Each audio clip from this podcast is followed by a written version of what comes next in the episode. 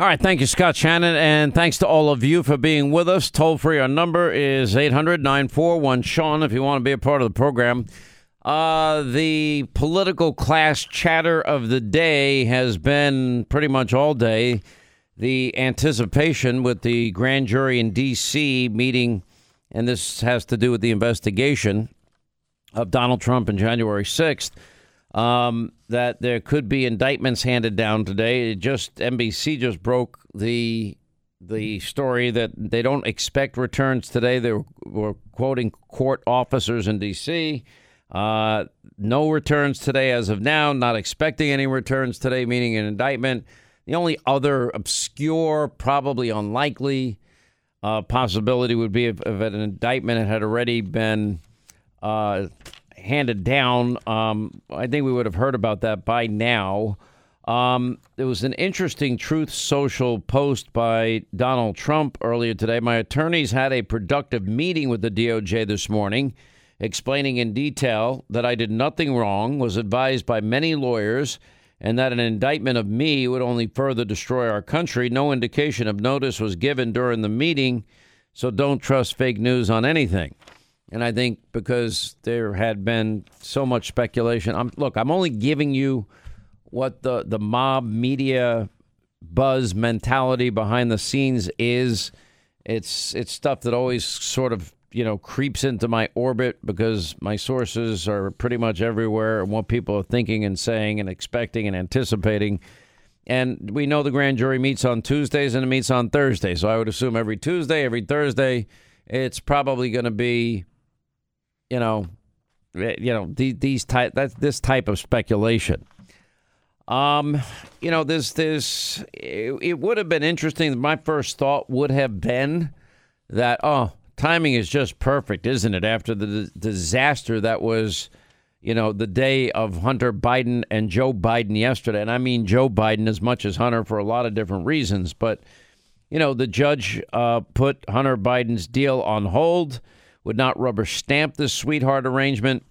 And and I stand by what I said. And, and I said this yesterday on radio. I said it last night on T V. And Andy McCarthy actually had a good article saying pretty much the same thing. That there was the fix was in here in this Hunter Biden sweetheart deal. And, you know, they did just want this judge who got very animated, annoyed, angry even um, at the you, you all want me to rubber stamp this and I'm not going to rubber stamp it.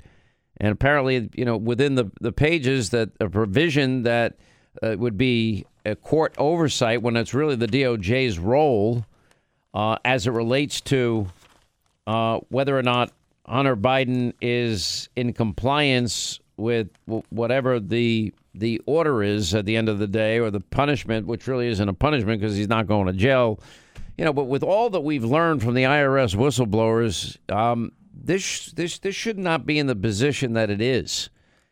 And anyway, I I think the district judge in this case, Maryellen Noreika, had, you know, her antenna was up and she smelled a rat and questioned the legality of the plea agreement, wanted to know if Hunter was, for example, under investigation for other crimes like FARA violations.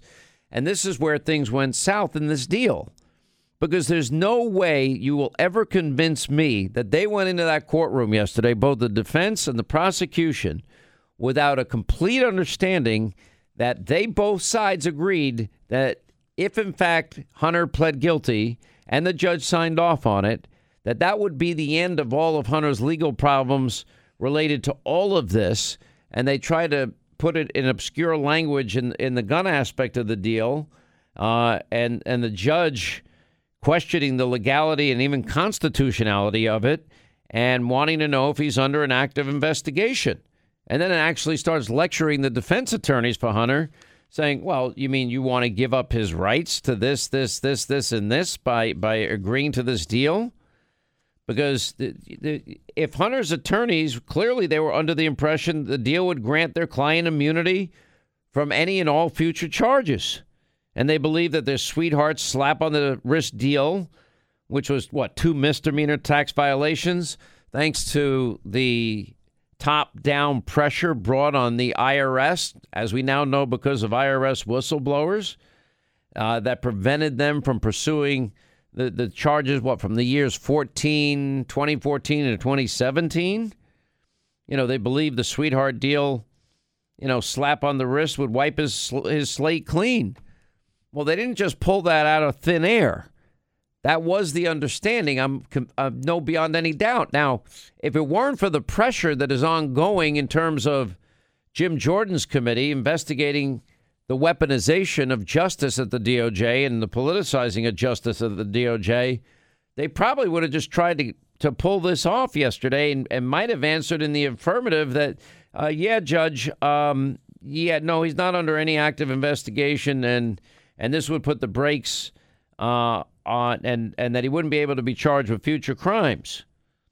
You know, the, the, that's, that's what all of a sudden the defense is like, whoa, hang on a second. We didn't agree to that. Why? Because they, in all likelihood, did not agree to that. And likely they believed exactly what the judge sensed was going on, which is why the judge rightly asked the question. You got to give a lot of kudos to the judge. You know, you'd have me hard-pressed to ever believe that this, this very pertinent, important point about whether or not future charges could be brought up against Hunter was not agreed to ahead of time. They went in there thinking that they were going to slip this one through, which, again, points out the dual justice system and the weaponization of, of Merrick Garland's Justice Department.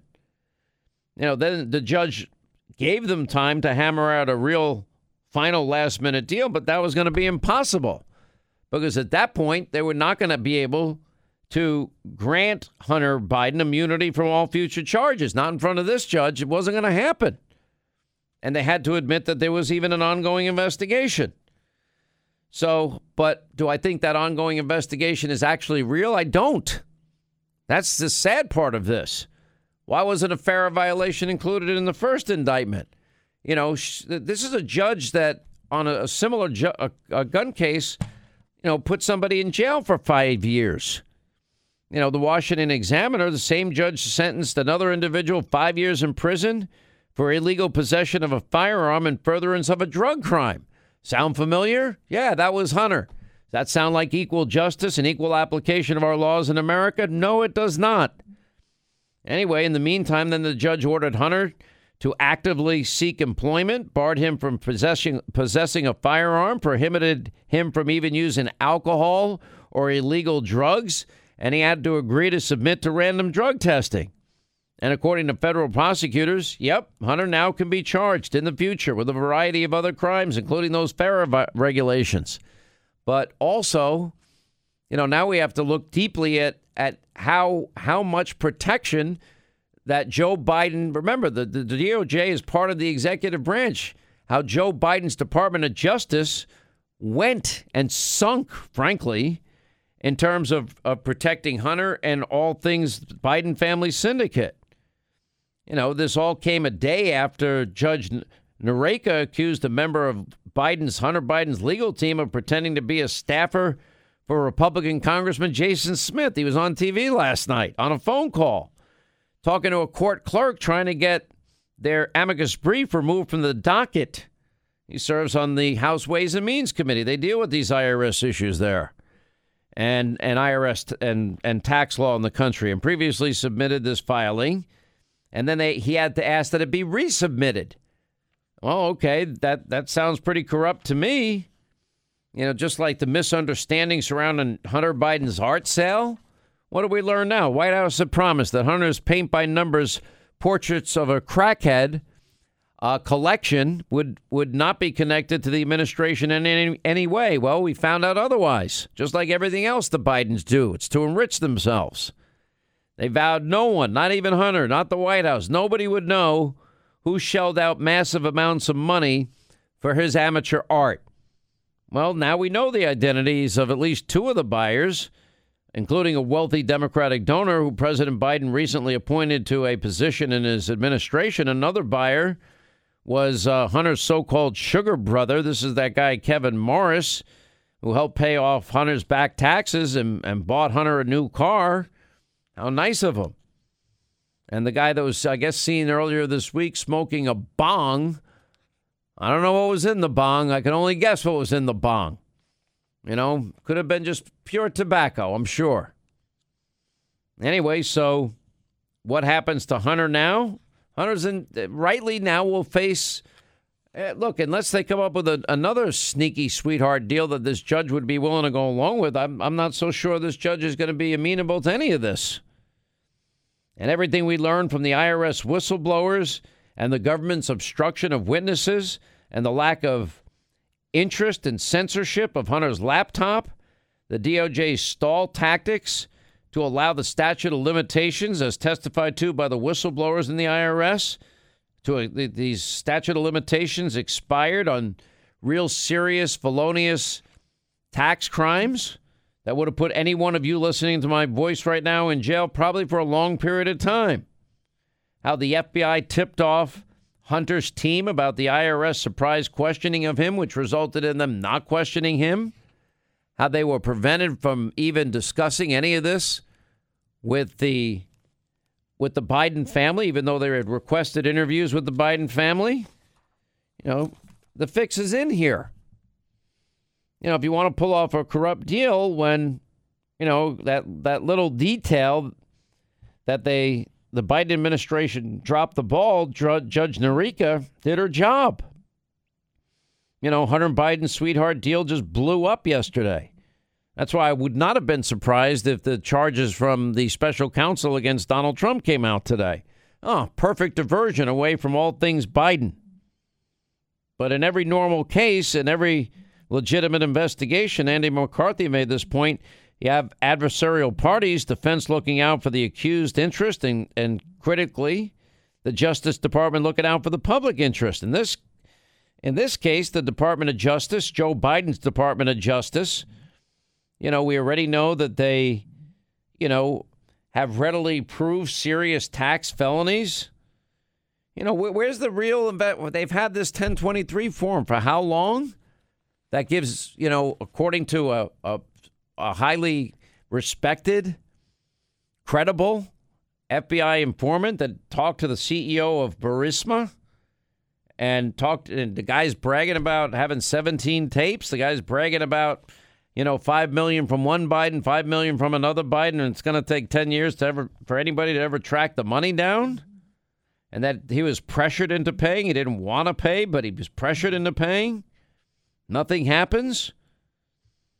You know, the president's son, using the president's Department of Justice, they try to orchestrate a plea deal that allows him to escape prison free, and then would give him immunity from any future prosecution. And they tried to to pull this off before the judge. You know, the, the judge was not in on it.